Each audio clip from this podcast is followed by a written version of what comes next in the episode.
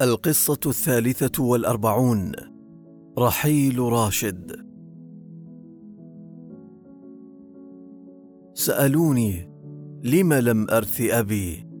ورثاء الأب دين أي دين؟ أيها اللوام ما أظلمكم؟ أين للعقل الذي يسعف أين؟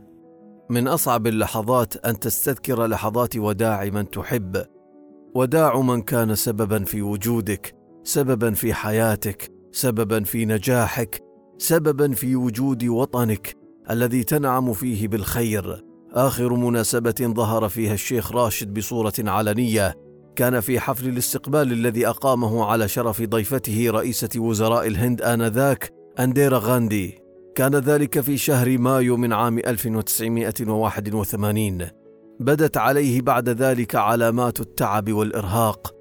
والشيخ راشد لمن يعرفه كان قوي البنية حاضر الذهن لا يغلبه التعب ولا يستسلم للإرهاق لا ينام إلا ساعة أو أقل في الظهيرة ونحو خمس ساعات في الليل. كانت حياته عملا ونشاطا وحركة دائمة يفاوض ويناقش ويتابع. كان رجل سياسة واقتصاد ومال وأعمال رجل حكمة ومهندس بناء يستقبل في مجلسه القريب والبعيد. المواطن والوافد الفقير والغني. كان كثير الاستماع قليل الكلام عظيم التواضع حتى لا يكاد يعرفه الغريب أنه الحاكم. أذكر أنه في عام 1966 جاء المهندسون من شركة النفط إلى مكتبه في الجمارك يريدون مقابلة الحاكم ليبشروه باكتشاف نفطي جديد. وكان له مكتب خشبي صغير تعلوه الكثير من الأوراق والملفات.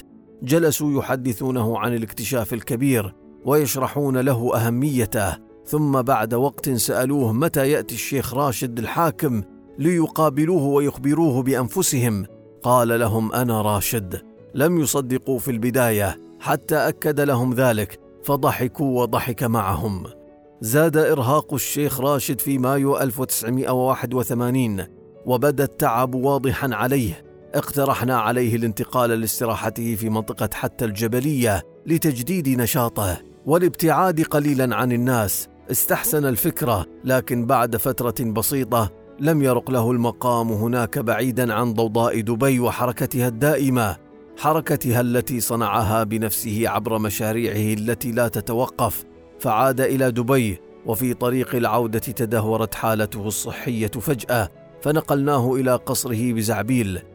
انتشر خبر مرض الشيخ راشد بسرعة بين المواطنين فكثرت الاتصالات المشفقة والمحبة وزاد قلق الناس على والد دبي الحديثة ومهندسها والرجل الذي أسس مع زايد الدولة التي ينعم فيها الناس بالخير والرخاء بعد التعب والشقاء وما هي إلا أيام حتى استعاد الشيخ راشد صحته. وبدأ بتلقي المكالمات من أخيه الشيخ زايد والحكام الراغبين في الاطمئنان على صحته. اقترحنا على الشيخ راشد بعدها الذهاب إلى لندن لإجراء الفحوصات وتلقي العلاج.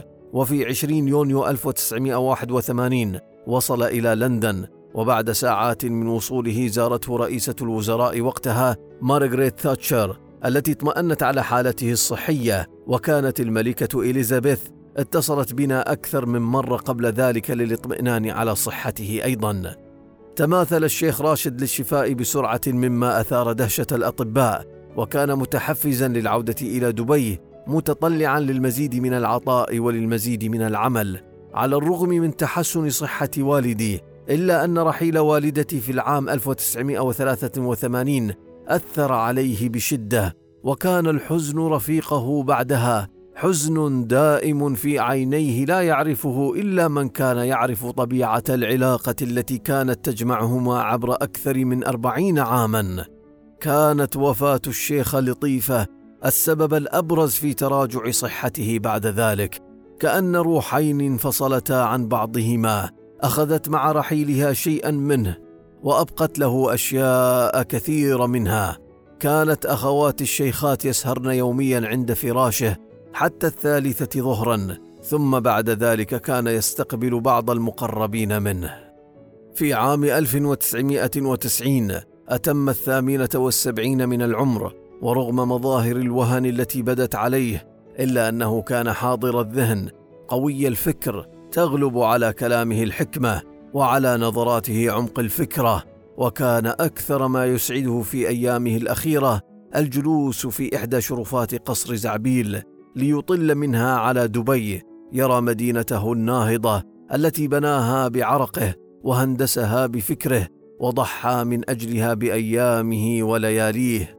في العاشرة من مساء الأحد السابع من أكتوبر عام 1990 أسلم راشد الروح لباريها ورحل عن الدنيا بهدوء وسلام تصدعت برحيله الكثير من القلوب. وسالت الكثير من الدموع. لم يصدق الكثيرون أن راشد الذي كان أبا لهم عبر أكثر من ثلاثة عقود قد رحل وأصعب رحيل هو رحيل الوالد. صباح يوم الاثنين انطلقت جنازة فقيد الوطن الشيخ راشد. طيب الله ثراه. كان أخي الشيخ حمدان يقود المركبة التي حملت الجثمان. فيما كان الوالد الشيخ زايد في المركبة الثانية بين أسطول من السيارات المحملة بقلوب يعتصرها الكثير من الألم. حين وصلنا المقبرة حملت أنا وأخي الشيخ حمدان جثمانه الطاهر لنسجيه في مثواه الأخير وسط الآلاف من أبناء دبي وأبناء الإمارات الذين شاركوا في جنازته وبكوه مستذكرين صفحات عظيمة من كتاب إنجازاته ومآثره. رأيت الكثيرين ممن بكوا راشد أوروبيين وأسيويين وافارقه وأمريكيين ممن جاءوا إلى دبي فانتموا إليها وأصبحوا جزءا منها وانضموا إلى تجربة راشد الإنسانية العظيمة التي صهرت جميع من في دبي دون تمييز بين جنس أو عرق أو لون أو دين. تحت مظلة واحدة فعاشوا فيها مطمئنين على أنفسهم وأموالهم وبنوا فيها مستقبلهم ومستقبل أبنائهم.